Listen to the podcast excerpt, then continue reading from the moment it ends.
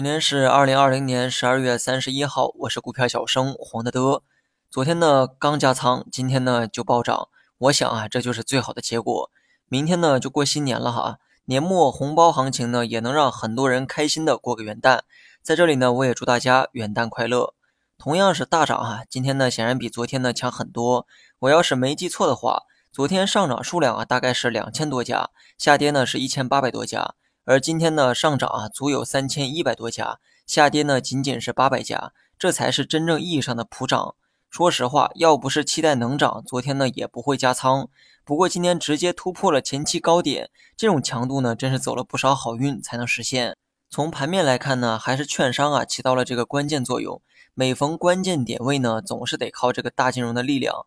大盘接下来如何预期呢？你们应该很清楚了。暴涨之后收个小 K 线是大概率。虽然昨天呢也算是暴涨，但是啊，当时呢不能做这样的预期，因为昨天的那个阳线呢是在横盘的前提下出现的，阳线自下而上击穿了均线，这就意味着阳线呢虽然很大，但均线乖离率并不大。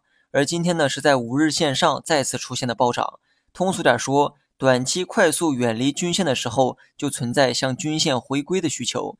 所以呢，只要是偏离五日线出现的暴涨或者是暴跌，第二天收个小 K 线的概率啊会比较高。那么下次开盘呢，就是三天之后，时间长不说，又赶上了全地球啊都在跨年，所以呢，不排除这期间会有各种消息啊去出现。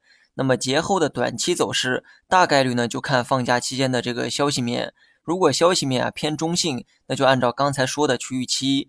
上证的暴涨呢，直接击穿了前期的高点。这使得周 K 线形态啊收的也不错，所以呢可以继续期待一下日后的这个表现。